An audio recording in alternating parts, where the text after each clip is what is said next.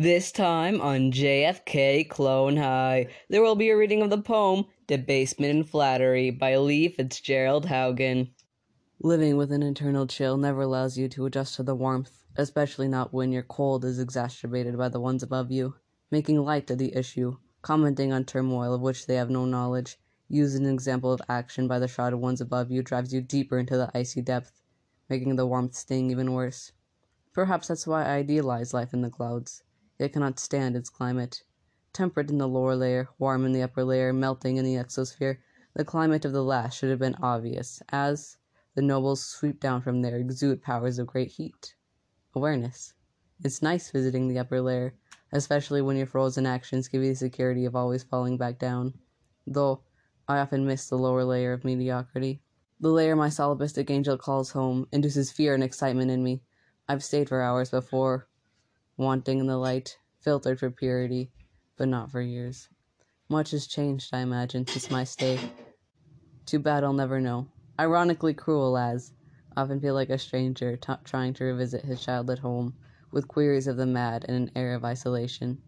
Madness is how they, he, sees me, unable to contain the most erratic actions, those born of and understood by ocean living. My angel doesn't belong to the lower layer. Still, he has lived there for long enough to adopt, reflect the attitudes there towards those surrounded in water. My oxygenation quota for today could be used solely on him, but would be a waste. If he plucks at his own feathers, vessels of endurance, then what good is giving him so much of mine? Chaos rules me, but that water that surrounds me magnifies the motivations of others. When I meet those from the upper layer, it's rarely on their terms. However, it's never on mine. Although I can bear little the heat which radiates off the clouds, they can bear none the ice who lives unbroken in my areas of life. We often meet at the meadow, described often as sharing an elevation with those ghosts trapped in fog. I know this is not the case. Those upper angels know it's not the case. Anyone who's been there knows it's not the case. Most of all, you. The dampened meadow, although closer to the fog than I will admit, is shared by all. The intermingling of encircled biomes lends itself to a square of sanctuary, unique in people, unique in scenery.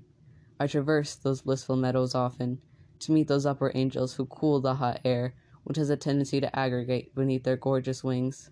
I lie and wait in grass daily, watching the leaves of autumn rid themselves of their red and unfitting husk, and leave this reality with closure, happy to serve serenity and environment. And I, overjoyed to witness this serenity, to aid in closure, to gain and receive appreciation. But this day, while I rest in ill fated contentedness. Something was different. The breeze blew colder today, I was told, in favor of the environment inhabited by me. Not until much later did I fully grasp the truth of this revelation. Perhaps it was this breeze that aided in the lessening of my water's temperatures and pushed me to boldness in full view of the ghosts. Perhaps it was the pre dawn of my breakthrough that gave me the courage to explain in light other residents of lands accessible only by those with a magnified view of the above.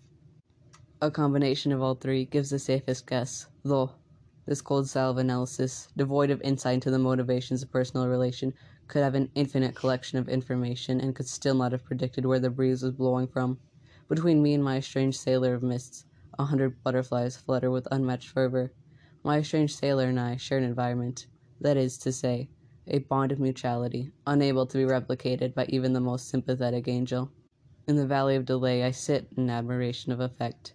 Divine light lent to leaves when a flutter distracted me from my misplaced awe.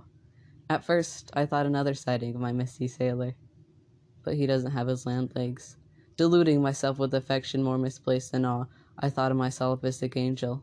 Both thoughts of equal hope, wrecked void by clarity of sight. In the aftermath of divine light, the stark red wasn't a surprise. Believing it to be just a leaf, infatuated with my generous eye, lovingly indulged.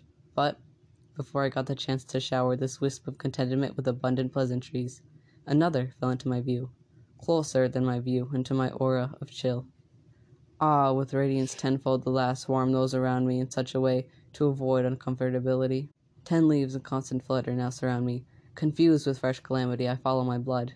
Frozen, I wait in anticipatory astonishment until the ten turns to hundreds, hundreds to thousands, Encircled in a cloud of red, I end up in a life of twisted dreams. Unable to bear my realization, I resort to externality. The leaves have betrayed me, not in feeling, but in existence. What I mistakenly treated as a microcosm of transition was a concentration of emotionality. But more than that, luck. But for what? Why, of all the meadow goers, would they choose the only one who has crawled from the sea, robbed of his voice by the weak conglomeration of water sky bound? Overwhelmed with possibilities, I hear the chastising tone of the floor above me. What would they say if. if this was for me? If for some reason I ended up skilled? My observations would be forced to cease. Much worse, if my skill was the very thing their pollutants robbed me of. Frustratingly confused now by the warm whispers who entrap my every thought in an environment crueler than Mistress Time, I stop. In pathetic display of assumed illusion, I deny reality. In ocean dwellers and anything, least of all to be blessed with luck. The warmth that encircles me, it becomes unbearable. The heat stirred by the imitation of my content, my accepted solitude, melts my icy heart. The overflowing water, trapped within my waterlogged chest, escapes an expression of begrudged acceptance. What if it was true? What if I'm not a plague unto this reality? What if the muted prose that bubbles to the surface isn't destined for mockery?